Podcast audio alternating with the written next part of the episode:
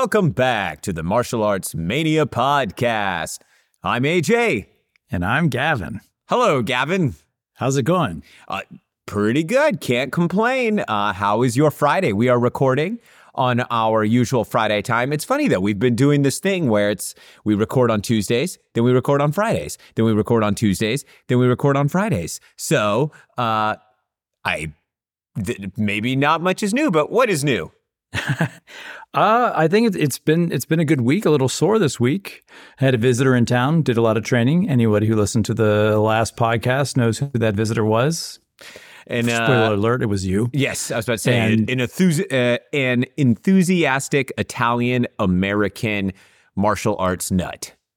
And then uh, from there, uh, uh, Wednesday night, I played in a soccer game. So my calf calf muscles, upper quadrants of them, are feeling like there's a knot Yep. Knocking on the skin, trying to get out. Yeah, it's uh, a lot of that has to do with the jump rope I put you uh, through as well as a part of the strength training workout that we did down by uh, Gavin's pool at his apartment complex. There's a lot of jump rope in there. I know everyone's saying well, strength training, yeah, but I, I do a lot of cardio even with my strength training. So I can imagine they are sore because even I get that way if it's been a minute since I've been, for example, training full time. I'm always training, even when I'm on vacation, even when I'm on the road. And no matter what, I'm exercising one hour a day. And then on my Sunday rest days, it's usually, as I call it, like an active rest workout, like a real mellow, uh, like when we're in town, it's a mellow hot yoga class. Or if I'm, you know, we're out and about somewhere, it's a walk, right? But that being said, when I first step back into like full time training, my calves can also cramp up occasionally. So it's just kind of being aware, definitely doing a lot of uh, downward dogs and pumping out the calf muscles is a good one for that. I mean, you can roll your calf muscles out too. And then, you know, using some sort of liniment or like, for example, Thai oil for like what Muay Thai guys use to help kind of just loosen it up and warm up the muscles or some White Flower or something like that. Those oh, are my White Flower. I, lo- I love White Flower. Yeah, White Flower. Not easy to find. Uh, Amazon Prime has it now.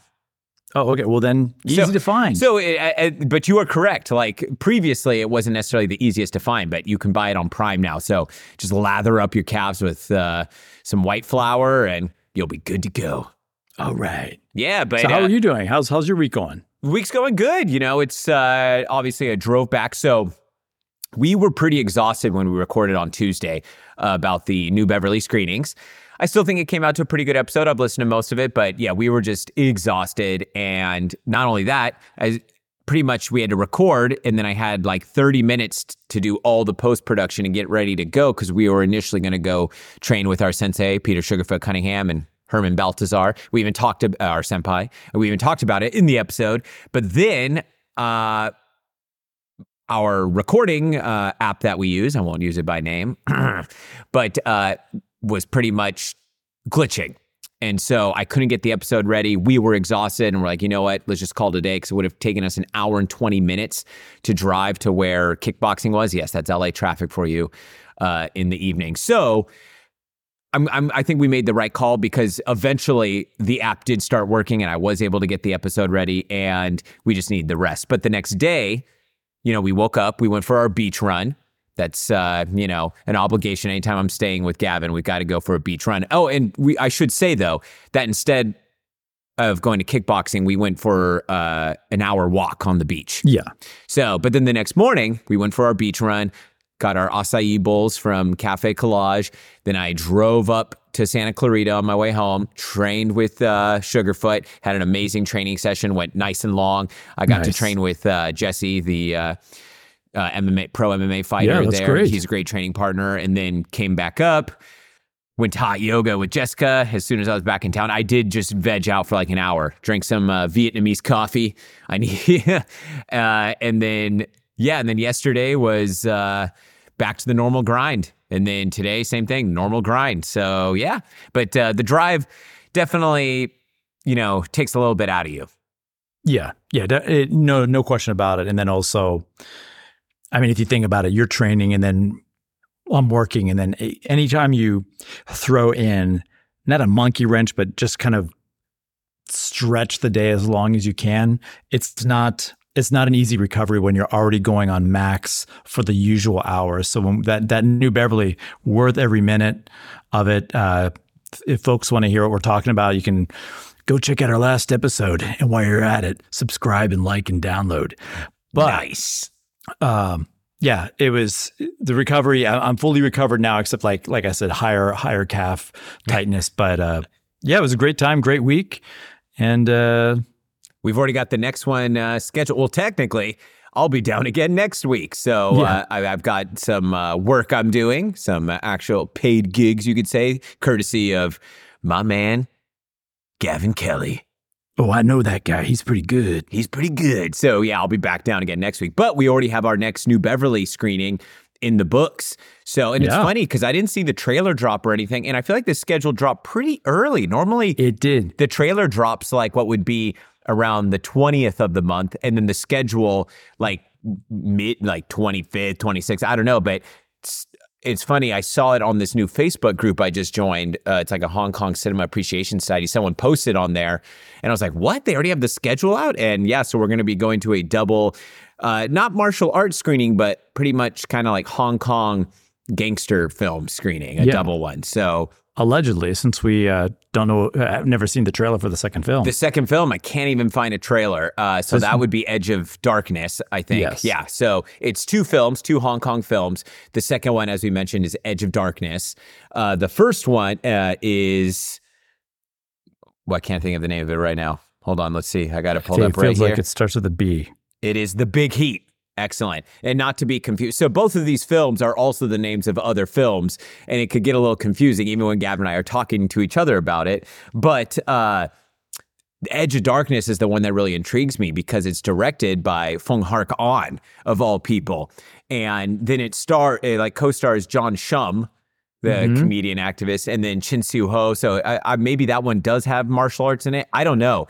Uh, I'm really looking forward to it though because I love just Hong Kong cinema in general, not just martial arts cinema. I love the way uh, even the gangster films or cop films or dramas, melodramas are shot uh, because you know, I I just always loved even the aesthetic of Hong Kong, the beauty of it. As I said, every time I go there, even if I'm hanging with friends and it's like, oh, you know, I've got to go to work for the next five hours, and if I have nothing to do, I have something to do because I can just get off the MTR somewhere, the metro, and just walk around.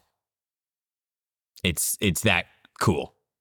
All right, I like. Yeah, it's. Uh, I don't know. It's it's a special place, special time, and these films kind of capture it. Exactly. Exactly, my man. So, once again, like when we were recording before after the Tuesday Friday, don't really have any new martial arts movie news since our last recording. Uh, not that I can think of. There's been some announcements of some Blu-ray releases. Uh, she Shoots Straight is coincidentally up is getting that Blu-ray uh, released through Eureka, I believe. Uh, there may have been a few others. I'm not sure. But otherwise, yeah, nothing new to report in the last two or three days. Anything on your end? No, nothing on my end. Yeah. I mean, I might have a movie quote for you. Oh, well, we'll have to Yeah. get to that here in a second. I will say though, I was watching. Uh, so one championship, you know, MMA, Muay Thai, Oh, everything. They do a lot of. Uh, so their deal is with Amazon Prime. So when it's a big event, it's live on Friday nights. But they do a lot of these events from Lumpini Stadium in Bangkok, which for people that don't know, Lumpini is the most famous like Muay Thai stadium. It's not the original one. The original one, I believe, was torn down, and this is the new one. But so there are these live fights that will begin at like five in the morning, West Coast time, uh, American West Coast time. So I caught uh, like two this morning as I woke up to uh, get ready before my Muay Thai training. And in one of them, it was this battle. It was a Thai fighter versus a fighter from Spain. And it was just such a back and forth close fight that they both got a nice little uh, bonus uh, of about 10,000 US, which is significant. But they, they say it in baht when it's the when they're fighting Lumpini. When it's the one championship Friday nights, they'll say like you get a fifty thousand dollar bonus. But in this one, it's like a hundred thousand baht bonus. But the reason I bring it up is just because they go to the Spanish fighter afterwards, you know. So they have a. I love their Thai translator they have for the Lumpini fights too. The guy's really enthusiastic, and you feel like he's doing a really good job translating. I've had some grievances when it comes to other events in the past with uh, and even like in in China sometimes where I feel like the the translators aren't necessarily up to par. Uh, but I love this translator they have. So, anyways, they have the first Thai guy, right? And then they actually go and interview the Spanish fighter, which they don't normally interview the loser. And I'm like, okay, he's going to get the bonus too because it was such a close fight. And so, uh, Mitch, uh, the the announcer, asks him a question, and obviously the Thai guy translates it for the Thai crowd. But then they hand the mic to the Spanish fighter, and he starts speaking fluent Thai. Oh, and really? the crowd goes crazy. And I'm not talking kind of like chickenish, you know, like little bits in here. I can say comfortably that his Thai is probably a lot better than my Mandarin. Like he was just because the audience went crazy and he was, you know, needed no. I don't even know if he speaks English. Maybe he only speaks Spanish and Thai. But uh, I just thought that was really cool, and that was definitely a cool fight, man. It was brutal back and forth. And the funny part is, of the, I want to say I watched three rounds of the fight because it was only three rounds. So I caught the rounds two and three. I only saw like two kicks be, uh, being thrown. It was all elbows, punches, clinch, knees. Elbows, punches, clinch, knees. And I even said to Jessica because she was getting ready for work, I was like, "Wow, are they even going to throw a kick?" And that's when the guy threw one kick. Then I thought I saw one teep after that. And that was it. But it was elbows, clinch, knees. So it was a really good fight, and I was very impressed by the Spanish fighters' uh, Thai speaking abilities. Oh, that's great. Yes. So movie quotes. You got some for me today? Yes, I, I have one for you. Okay. Why? Oh God, this can't Jessica, be. why? Th- This isn't it, is it? This isn't the real no, you one. overheard. I was going to do the whole monologue for you, though. Ah. okay, let's start. Let's rewind. In fact, you know, it'd be great is if we had a time machine, and then I could go back and we can fix this. So let's pretend we just got into our time machine. Let's rewind. Okay, my friend. So you've got a quote for me today. I do. I think this one's going to be really good. Excellent. Let's hear it. Okay, here we go. So I'll do it in the character's voice. Why?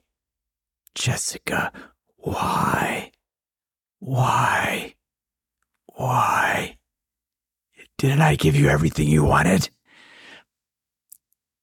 Mr. Scott, what did I tell you would happen? Didn't I tell you, Rick? Didn't I tell you? Okay, I'm glad you didn't go into the uh, full yes, graphic did- I, details. I omitted. Yes, that, that was that was a smart move. Uh, I'm going to say it's fight to the death. Wow, which is now available on Tubi. Yes, which uh, you don't need to put it on your list or watch it. So w- when Gavin and I are hanging out in person, we we just randomly throw on Tubi. Most of the time, we throw on what we like to call our kung fu comfort films. As jokingly, we've watched Breathing Fire like 27 times together. Uh, but we decided to try this John Barrett film. For those of you who don't know, he made a couple movies in the 90s, including American Kickboxer 1, which I enjoy uh, a lot. I think it has some hidden great little fight scenes in there with Keith Vitale. Uh, and he's a phenomenal martial artist and stuff. But this film, Fight to the Death, I've attempted to watch it one other time. And I was telling Gavin, I only got like five minutes into it because I was really uh, perturbed or bothered by the sound effects. They were really bad. Really, like if the camera sweeps, and there's a lot of sweeping camera, and there is one good training sequence where the camera just keeps trucking around um, um, Mike Barrett while he's doing his uh, training sequence, or Rick Scott. Uh, but um, yeah, when the camera trucks, it goes, and it's going back and forth. It's almost like trying to be something out of Swingers or a Tarantino film like Reservoir Dogs where the camera's following and they're doing an added sound effect to let us know that the camera is panning from left to right, right to left. Yeah. So pretty much we got a little ways into it and I'm like, this is atrocious. But we did notice that the villain was quite over the top, even by B movie standards. And then later, Gavin.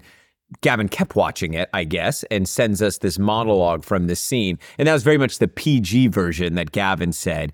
But the, the acting is, it, it's definitely a conscious choice by that actor, knowing He- he- he's, over the staring into a mirror at himself. So Right. it's not like it's not as if he doesn't have instant feedback. He knows what he's doing, and I think he enjoys uh, the choices he made in this scene. And you know what?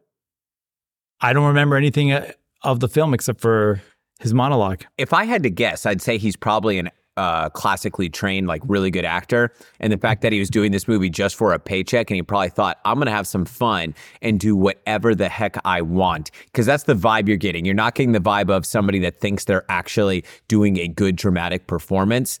You get the feeling that this guy is purposely going over the top Yes. just because he can and maybe he assumes nobody will ever see this movie. Well, joke's on you, buddy.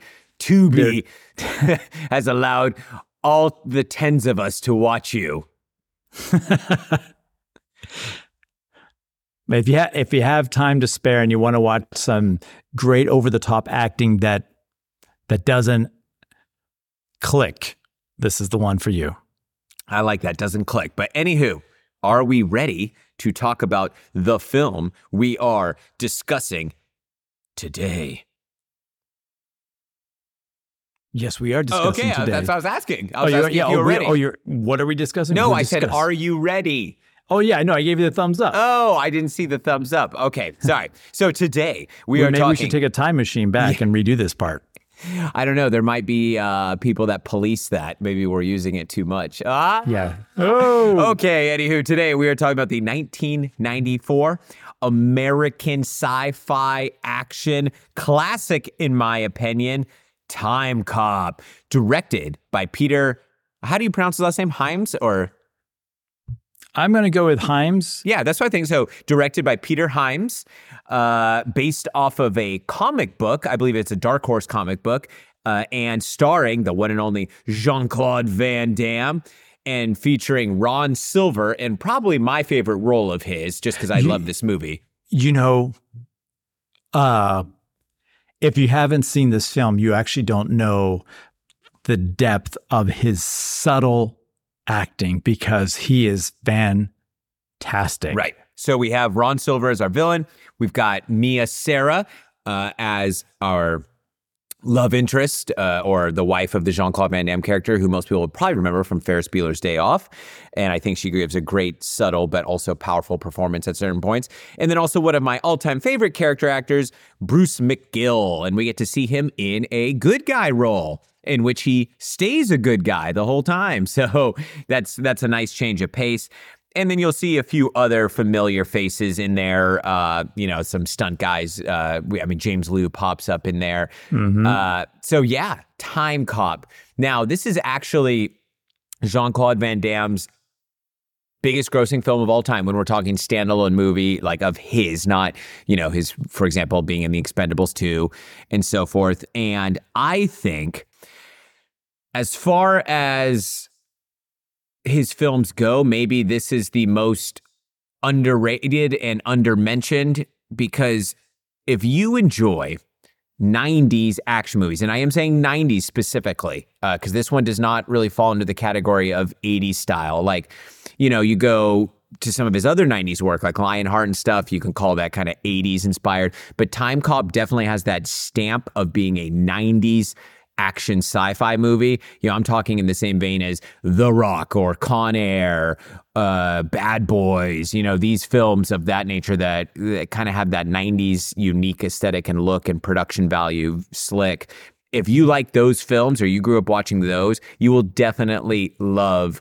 Time Cop, whether you're a Jean Claude Van Damme fan or not. And yes, right out the gate, let's just state that as far as time travel as a science, this film perhaps does not get it 100%. But guess what?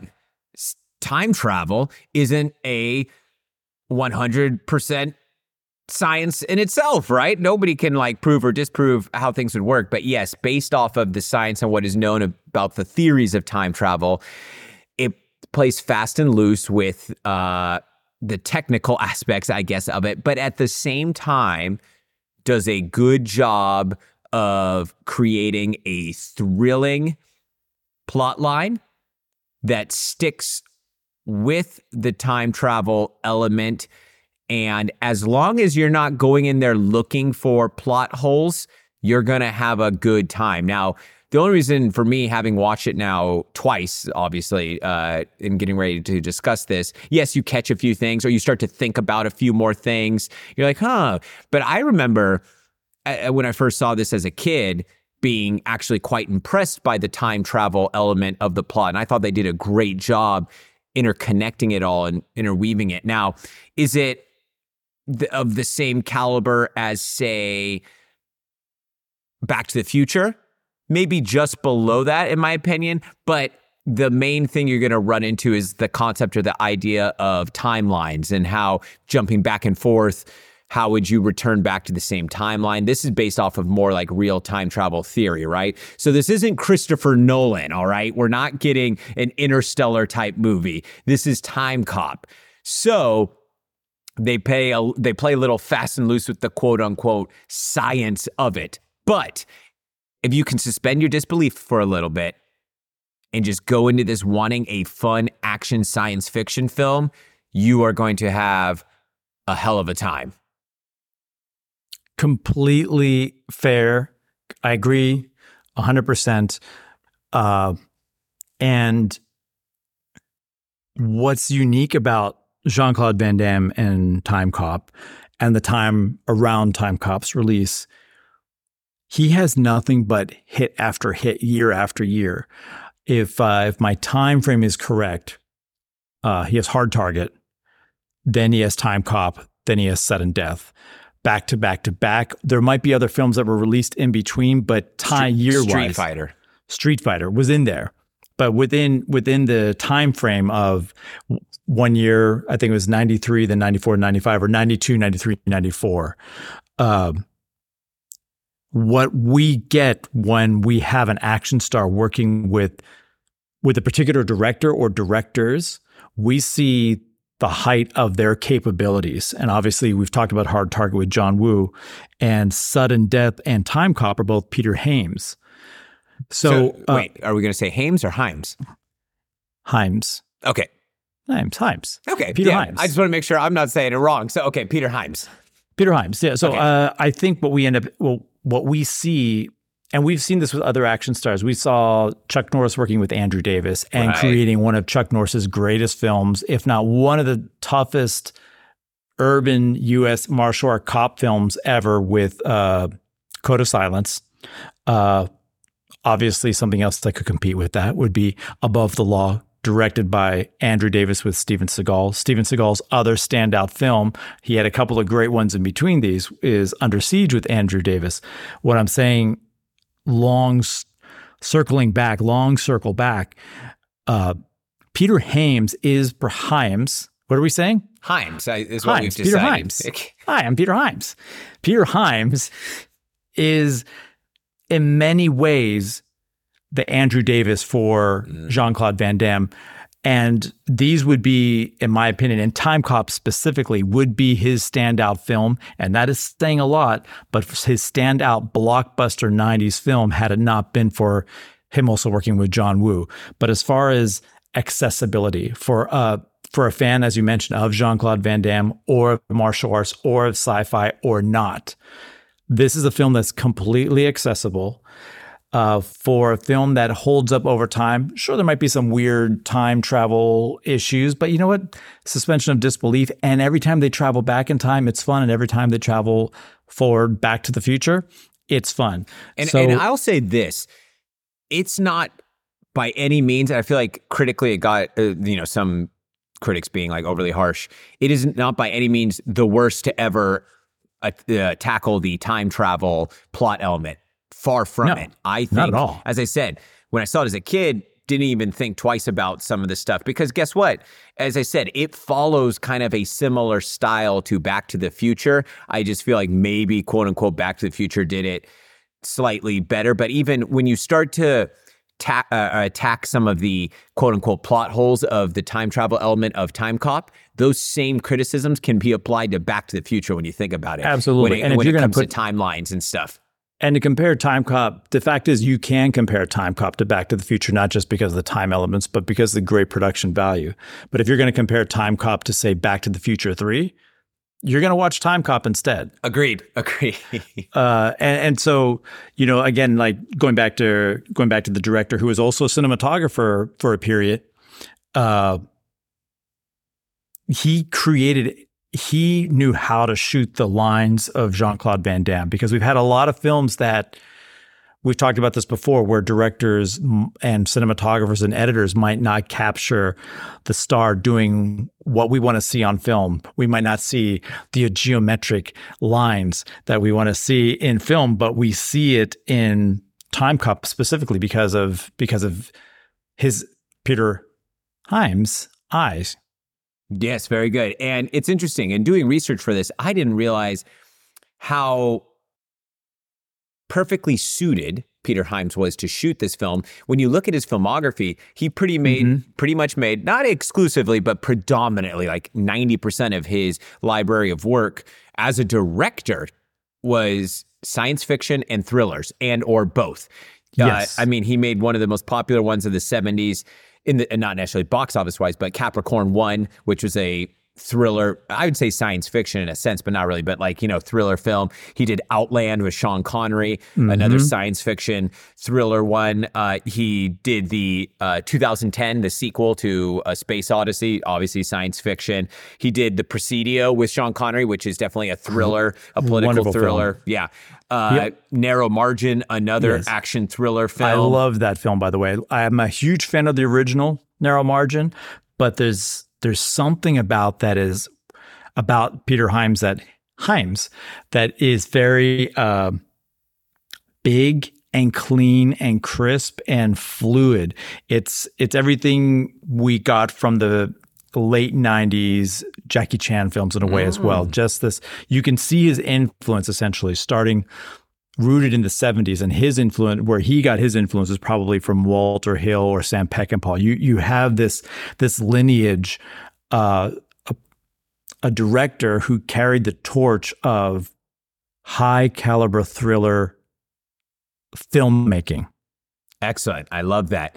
And I would say uh, I lost my train of thought there for a second. I cut you off on narrow margin. Oh, that, that's okay. I was always going to say the thing that surprised me the most of his filmography was the fact that he directed Running Scared. So, and as many listeners may or may not know, Running Scared, buddy action cop film from the mm-hmm. 80s with Billy Crystal and Gregory Hines, but was also the inspiration slash the film that Sammo Hung remade as Skinny Tiger Fatty Dragon. There so I guess in turn, I have to thank Peter Hyams for paving the way for one of my all time favorite Hong Kong martial arts films.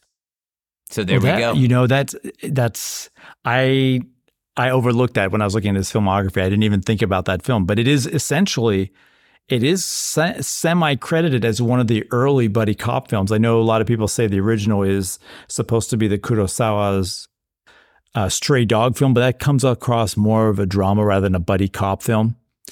Um, but uh, what I was also going to what the other element that uh, Sudden Death shares with the other stand one of the other standout Jean Claude films from uh, from the '90s is the producer Sam Raimi. Ah, yep, yep.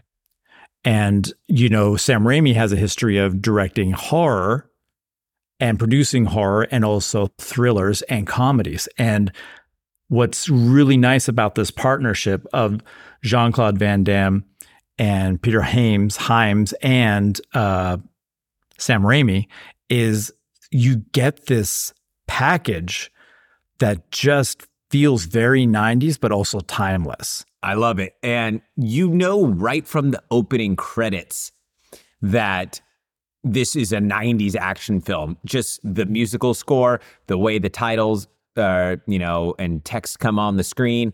You're like, okay, this is this is a, a big budget 90s action film. I'm in for a good time. Now, uh, basic plot premise because we don't want to give away too much, and in order we can't really go that deep into it without spoiler alert. So the basic premise is time travel has been successfully achieved.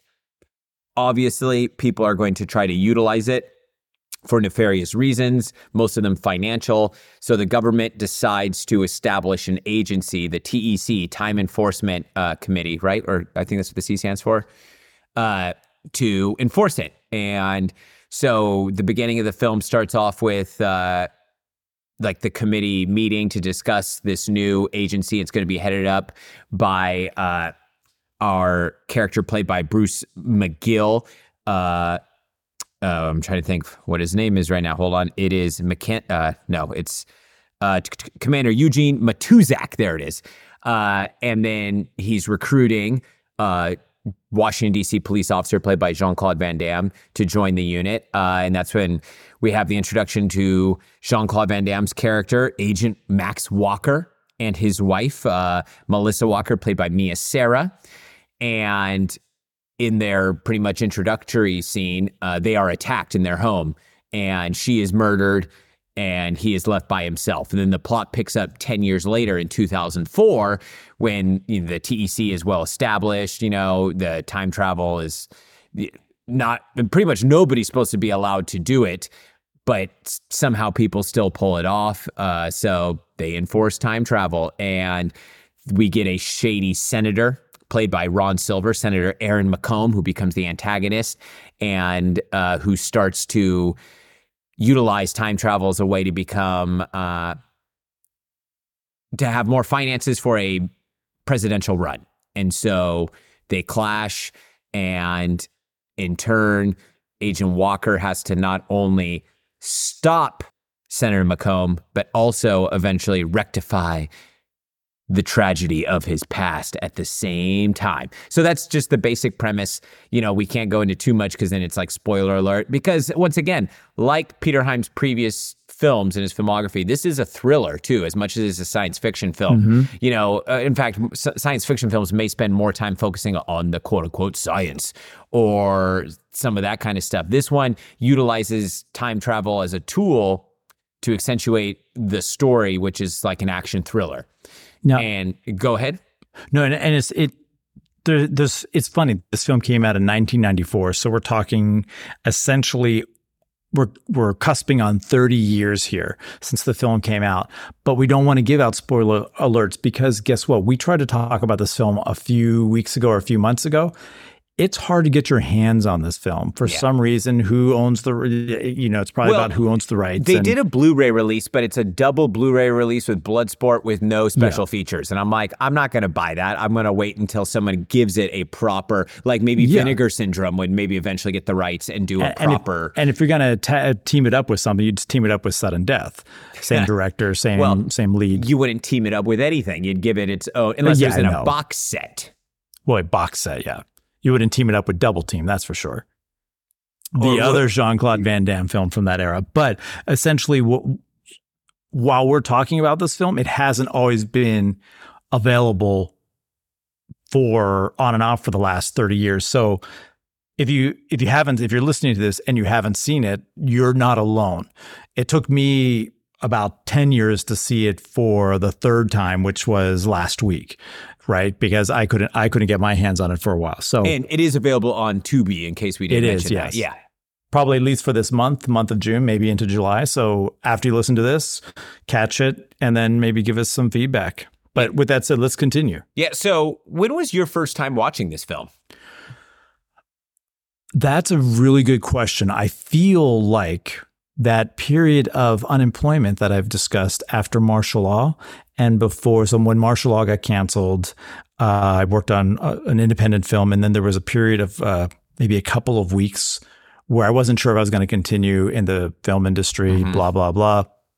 The 2020 video in Burbank uh, came into my world, and I was there renting five videos a night trying to plow through as many movies as possible. I believe that's when I finally got my hands on Time Cop. So we're talking about somewhere between 1999 and 2001, probably between 1999 and 2000. So we saw it for the first time around the exact same time because I can tell what you. What day did you see it? Yeah, on a Friday. I remember. So uh, it was the spring of 2000 because it was the end of my seventh grade year. I'm right. It wasn't summer yet, but it was the very end. And as I've mentioned before, my mom had very strict rules about me watching R-rated movies. I wasn't allowed to unless they were on cable television, like edited and stuff. Mm-hmm. But at this point, so keep in mind, I'm now 13. I just turned 13 like a month before, because if I recall, it's probably around May. So I just turned 13. So it's like I was finally given permission to watch R rated movies on my own because my mom knew I was just trying to watch action movies, not uh, anything inappropriate. But boy, did she make a a mistake with uh not mistake, but let's just say in the same week I watched Showdown in Little Tokyo for the first time on a Tuesday Oh. night. Okay. And then I watched Time Cop on a Friday night. They were playing on Showtime, if I'm not mistaken. Well, it was definitely like premium movie channels. So Tuesday night, I watched Showdown Little Tokyo for the first time, which, for those of you that don't know, there's a lot of nudity in that movie and a lot of sexuality in that movie. Then that Friday night, I watched Time Cop for the first time. And yes, there is there is one scene of what I would call mature cinematic sexuality between uh, Agent Walker, Max Walker, played by Jean Claude Van Damme, and his wife, Mia Sara. It's a very romantic love scene. It doesn't go on for too long, and it's done No. very appropriately. Like it's, you know, it's It's, uh, it- it's not distracting from the plot. It's just, you know, a, a short like lovemaking scene. It's and there, there, there's shadows, and it's Yeah. it is part of late '80s, early '90s filmmaking in which there was a time period where Mel Gibson, Kevin Costner, Oh, yeah. Jean Claude Van Damme, the you would see a lot of male buttocks. Yeah, and that's that this was. I think a lot of the times for the female audience. They definitely wanted to see that Kevin Jean-Claude Costner, Van Damme. Robin Hood, yeah, right? Yeah. Mel uh, Gibson, Lethal Weapon 3 even, you know, like Uh, eh, eh. Stallone and The Specialist. yeah. Excellent. Wow, you know your male butt talks very well. Well, I don't regret bringing this topic up at all. but then there's also a second short scene of kind of more graphic sexuality. It's and it's when it's set in the quote unquote future of 2004, where a computer programmer is watching, I guess would be the equivalent of like a 3D interactive pornographic type film. Uh, it's it's about maybe 10 to 15 seconds long. So yeah, that right out the gate, in case anybody listening is like, oh, maybe I'll have my, you know, kids watch this with me. Yeah, it's not necessarily one for kids. Yeah. I- otherwise, particularly with that with that segment, otherwise it is. I would say it's very kid friendly. Even the Eh, it's uh, well, it's Well- def- it's a '90s R-rated action movie as it should be. So yes, there's those two scenes, but you can't necessarily call it kid friendly. yeah, you could call it's it not Jackie Chan. You could call it like middle school and up friendly. Yeah, it- it's it, there's, but I mean, like it's. I'm not gonna say it's like a team where people are shooting and nobody dies. Yeah. because you're right. There are some. There are some violent sequences, or or you know, we don't want to give a spoiler alert of what happens when, if and when people are in the same space at the same time when they time travel. But there is some like sci-fi element, kind of violent action. Uh, graphic going on, but for the most part, like even when people are shooting, they're missing Jean Claude Van Damme because guess what? He's going to have to do some splits and do some kicks. Oh yeah, we definitely get uh, two splits in this film, including one of the most iconic cinematic splits of all time, in my opinion. So yeah, that's when I first saw it. You first saw it around the same time. I just remember being blown away, thinking it was such an amazing action film. I I believe I taped it off of TV that same viewing, and then I had a that was my VHS copy. I have it that had of it that I'd go back and watch. Uh, from time to time. Can oh, can I ask you a question? What was your first Jean Claude Van Damme movie? Because Time Cop might actually be my first Jean Claude Van Damme movie. Wow, uh, that's a great question because the initial answer would for my generation as a mid '80s born, you know, raised in the '90s, uh, late '80s and '90s, uh, like uh, obviously Street Fighter came out Mhm. that same year, 1994. Uh, but Street Fighter still had a PG-13 rating, and so at that point, I would have been like seven, just about to turn eight. So even PG-13, I most likely wouldn't have been allowed to watch it. I know I didn't see Street Fighter right when it came out either, and that's why I'm trying to think when my first Van Damme movie would have been. I, I do get it. Oh, oh, oh, oh, oh, oh. Uh, so it was around the same time that either Bloodsport, watching it on TBS, or Mhm. The Quest, because The Quest was PG 13. And by Wow. the time I rented that, it was, you know, it was okay. I really didn't have, it, it still could have been Street Fighter, in all honesty, and me not really liking it that much. So it's it's down to those three pretty much Bloodsport, The Quest, or Street Fighter would have been my so, first so for three. me, it is. I'm pretty sure it's Time Cop, but they're they're.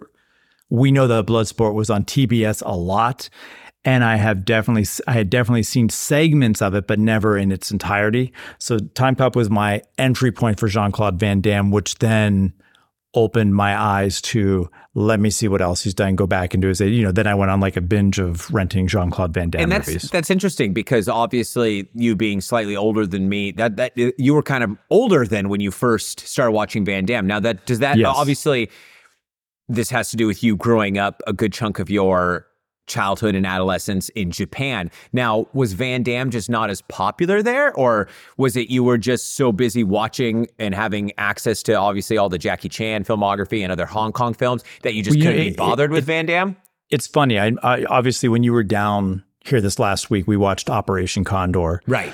uh, I remember when I was in Japan seeing all these posters, like huge posters that were like half the side of a, of a building um, and flags out for Operation Condor. I didn't see it, but that was my first exposure Right. to sort of understanding who Jackie Chan was and how big he was. And then I think about that was around the summer in Japan. So after that, I went and watched some of his movies at the I had described the movie library. And then once I figured out who he was and how much I liked him and loved his work, I tried to go see Operation Condor, but it was out of the theater. So basically, what I'm saying is there were posters everywhere for Jackie Chan back then and Sammo Hung movies. It it was Hong Kong what Hong Kong action was in my face, thankfully. So was Hong Kong comedy. So I didn't and also David Lynch films. I don't know and I don't recall Jean Claude Van Damme breaking that mold for me or breaking through the marketing for me. I will say that I also, at that time, uh, Steven Seagal was breaking through in Japan. Like they got a big push for Above the Law. So Nico, there were like you would you wouldn't be able to go into a video store or towards a movie theater without seeing Hunt for Red October with Sean Connery, Jean Claude Van. I'm not sorry, uh, Steven Seagal, Jackie Chan. So I don't recall Jean Claude Van Damme uh, posters. I don't recall any of his films hitting at that time. And of course, by the I think the years where some of these films were being released, I was either in Japan.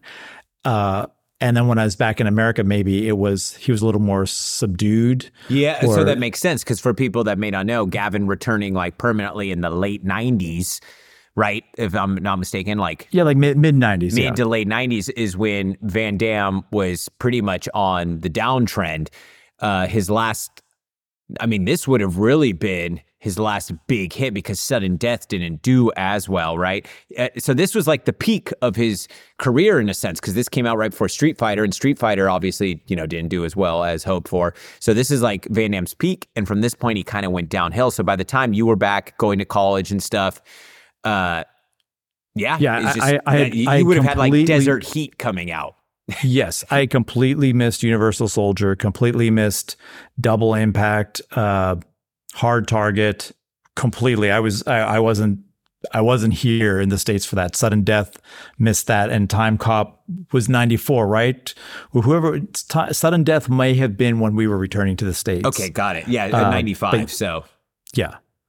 So I, I yeah, he he wasn't something that I was aware of, but became aware of, and then obviously, like I said, I don't mean to go down this rabbit hole when I first and when you first started, but Time Cop was essentially my entry point, and once once I entered, I like sought out his films and you know the '80s, his '90s work, and I think went to see some of his films in the theater as well.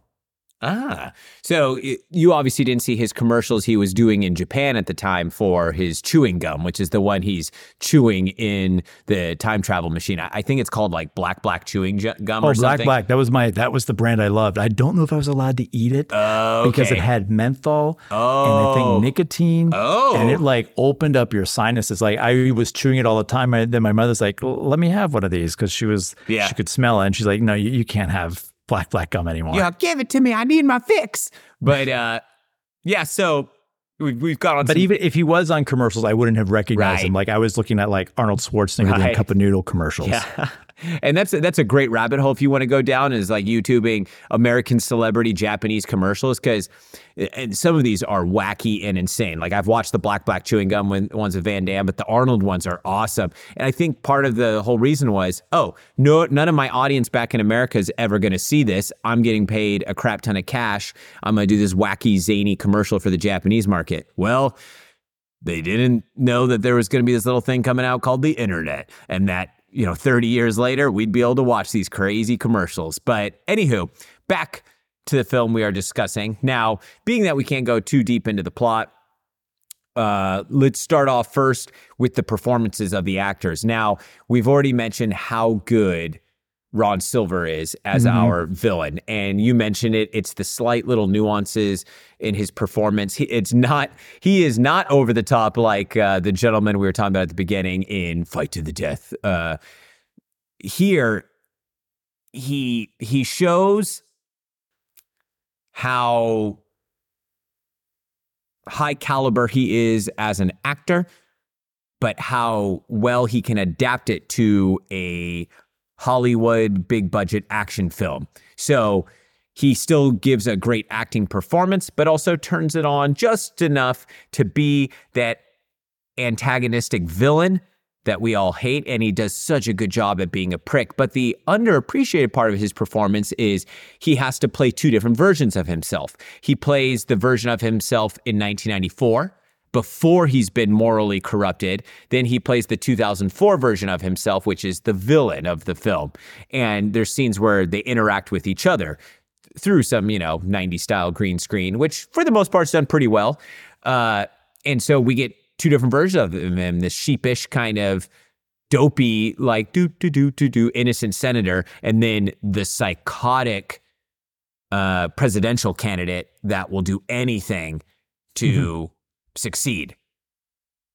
It, it, what's really enjoyable. We we've seen a lot of films where actors are playing twins on screen together, or doppelgangers, or themselves throughout time. Obviously, we see that ah. twice in this film with two different characters.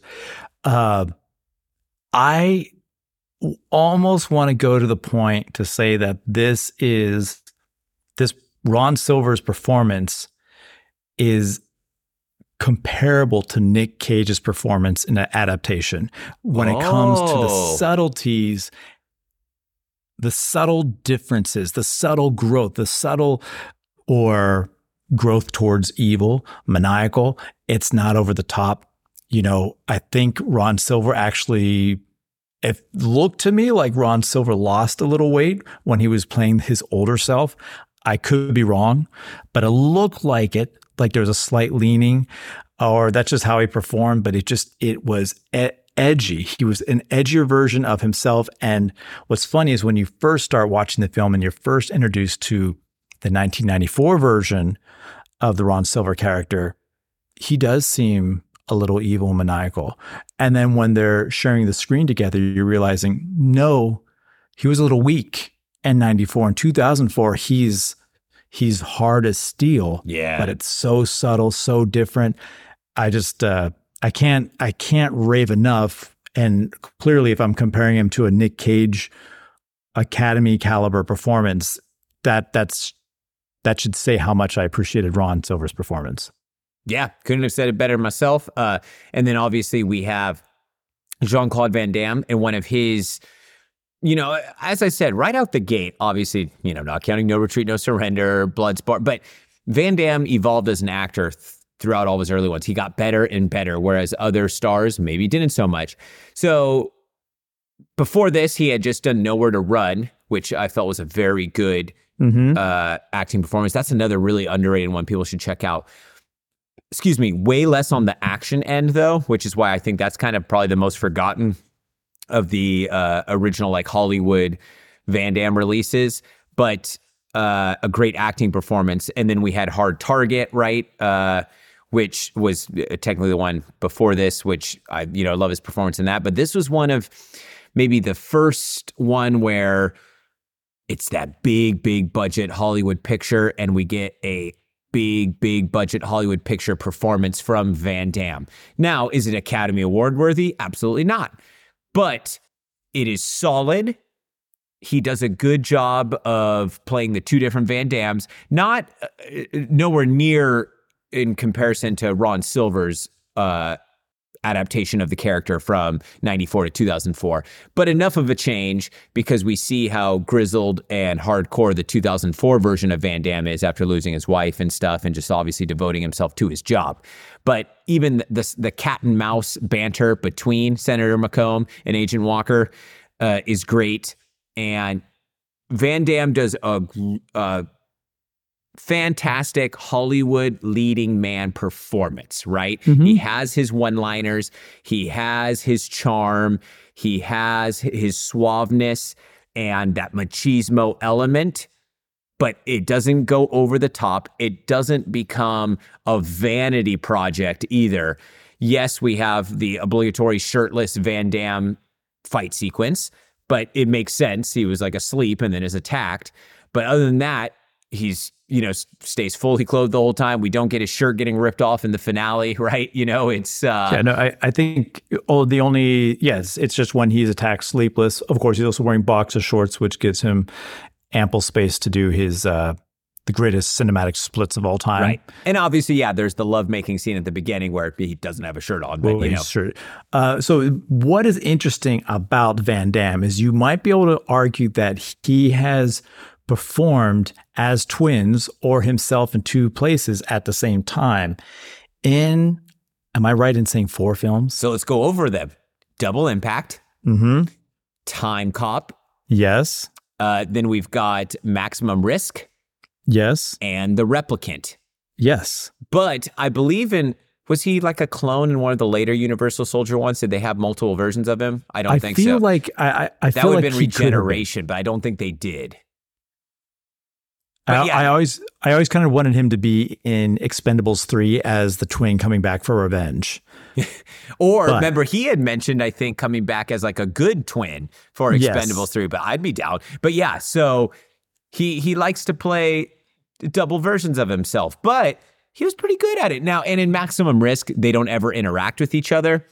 Uh, and in this one, obviously, they don't really interact with each other either. But that being said, uh, you know, so the performances are all good. Mia Sara is great. Bruce McGill, as I said, is fantastic as his boss. Uh, so in this final part of the episode, let's talk about the action. Yes. A lot of action th- uh, throughout this film. Enough, uh, not too much to where it takes you out of the narrative or it becomes distracting, but the perfect amount. And I'd say some of like the classic 90s Hollywood action pictures, maybe I want even a little more action set pieces out of them. This one, we have big, extravagant ones, we have smaller, shorter ones, but they're sprinkled throughout. So you never have to go too long without getting your action fix. And there's a great job of implementing fight scenes within the action. So I wouldn't say there's kind of what you might call one straight martial arts sequence. And that would be when he's attacked in his sleep in the apartment. But otherwise, mm-hmm. the martial arts are thrown in there. So it'll be like a shootout scene. Then he takes one guy out, you know, with hand to hand combat, and then back to shooting. So eh, they do a, a, it's like a seamless flow of the action, whether it's shootouts, explosions, fist fights, kicks. And that's another thing. We get to see Van Damme utilizing his amazing kicking abilities, but it's not distracting. It's not out of place. It's just like, okay, he's a talented martial artist. I mean, he is in law enforcement and probably just happens to maybe have a martial arts background. But you don't get any slow motion helicopter kicks, but you get some very fast uh, Mawashi geris or like roundhouse kicks. You do get uh, one or two like spinning hook kicks or spinning wheel kicks. Yes, there's a scene where he jumps down to the splits to like duck uh, an attack. And we have the amazing counter split scene when uh, he jumps up in the air to not get electrocuted. I mean, the the you know the, it's it's always impressive to see his fast kicks, but what I really appreciated about this because I think in many ways, while the American public and the world of Hollywood viewing public were aware of Jean Claude Van Damme, they were aware of him maybe as a martial artist, maybe as an action star. In in this film, obviously we did t- talk about his dramatic acting, but what what we get is an opportunity to showcase his physicality and just how mesmerizing he can be on film, and, and, specifically the early mugging scene where the man is running in the in the in the mall and steals the the old lady's purse, and he runs into Jean Claude Van Damme holding his leg there.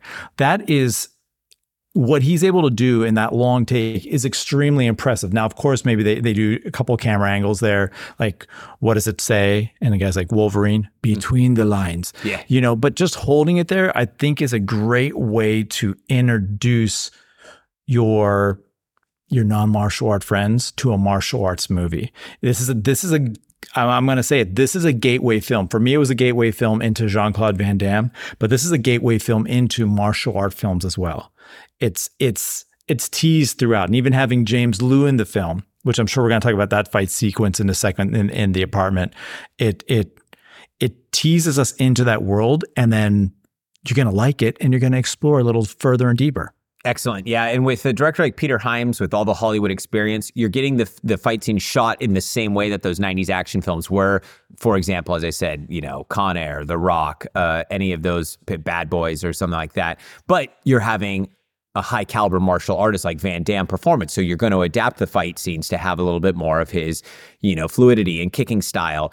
Now, I tried to look up who the fight choreographer was. It wasn't really listed anywhere. We do have both Stephen Lambert in there, who had worked with Van Damme or mm-hmm. would work with him again on The Quest, and you know, is a Hollywood stuntman, actor, fight choreographer. He may have had some part in it. You have James Lew in there, and if I had to guess, you know, he probably played a significant part, at least in his fight scene. So yeah, the main martial arts sequence is when Van Damme is attacked in his apartment by Senator McComb's henchmen, uh, and he's asleep and he's awoken by his automated kind of Siri type thing, like what we would now not Siri, but Alexa, right? Like the uh, Alexa technology. That's one of the things they get right. By the way, real quick side note the aesthetics of 2004's modern technology, obviously, they were a little off on the way cars would look and apartments would look, but you know, it is what they, it is. A, a, little bit. A little it, bit. I, I did write a note about the car sequence where they're like, driving in the car in 2000, uh, 2004, uh-huh. like you can tell the camera is following the car, but there's so many yeah. With all due respect, hoopties in the background. Yeah. And just like broken down cars in Washington, D.C., or not broken down, but like older cars that by that point would be pure classics. You'll you'll get what we're talking about when you watch the movie. But anyway, but so I, I, I will say if uh, Elon Musk got any inspiration from some of the car designs, I would not be surprised because there is a hint of I no. would have to disagree. Uh, well, the, that front, I'm talking about the the Tesla these, truck. No, man, these things look like something out of a post-apocalyptic uh, George Miller film, just like cleaned up a little bit. But anywho, back to the fight scene. So, uh, yeah, that's the one that we get is just straight hand-to-hand combat. These assassins are trying to take him out. Uh, they're pretty much trying to use like a taser because I think the whole idea was to maybe send him a message more so in that one. So that's hence why there's no guns. But he has an extended kind of knife fight sequence with James Lew. Yes, I mean, Van Damme wasn't one suited necessarily for knife or stick fighting. He actually does, coincidentally enough, do some stick fighting in his kind of uh, opening fight sequence of 2004. Uh, uh, well, you'll you'll see what I'm talking about. But in this sequence, yes, there's some knife fighting.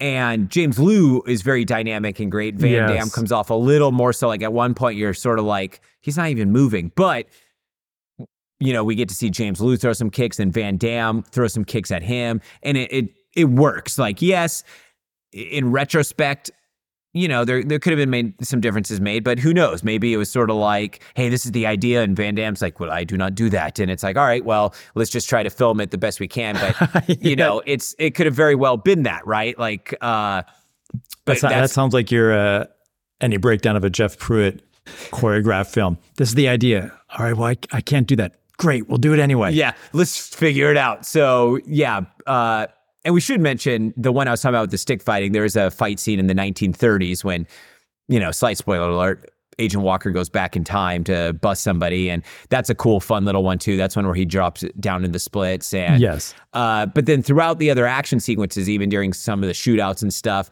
once again, maybe he's out of bullets and he's got to disarm a guy. So we get some great, like you know, bone breaking. We get some great kicks the the action should satisfy martial arts fans and Van Damme fans. You know that maybe they're obviously going to want a little bit more in terms of the choreography and so forth. But the choreography is good. Excuse me, choreography is good and solid. And the fight scenes are sprinkled throughout. They're hard hitting, good punches, good throws, good kicks, good stunt work. Windows are broken. People go flying through doors. It's hard hitting. And the stunt, it's kind of like stunt doubling is also good. You can tell. Yeah. But the uh, Jean Claude Van Damme stunt stunt person who's doing a lot of jumps and falls does a fantastic job. These these are not these are not easy falls to sell. Right. Uh, I forgot what I was saying. Uh, but yeah, it's like so you mentioned before. It's definitely a good gateway film. You know, you can fans of quote unquote the martial arts genre can enjoy it, but then maybe people that don't really know Van Damme or his martial arts films can also enjoy it, and then decide from there. Hey, you know, maybe I want to uh, explore this some more. But yeah, so that's uh, so overall fights and stunts are done very well. The the shooting, the explosions, the jumping out windows, being thrown through windows, uh, the time travel, the special effects are not the worst by any means. It was obviously a big budget Hollywood picture at that time. They are slightly dated at some points. And as we said, some of the green screen stuff where you've got the same actor playing two different roles in the same shot uh, come off good. Others, you know, it's a little, as they get closer to each other, it's a little, you know, glitchy, not like they'd be able to do today. Uh, the time travel technology is kind of just a warped effect that uh, still holds up, but, you know, nowadays they'd probably make it a little bit stronger. Uh, and yes, there is uh, with so not to spoil anything, but in the finale, there's a, a big bit of early CGI, which uh, definitely comes off as hokey. But once again, at that time, it wouldn't have been so hokey, and that's just the way cinema works. Yeah, and, and you know, um,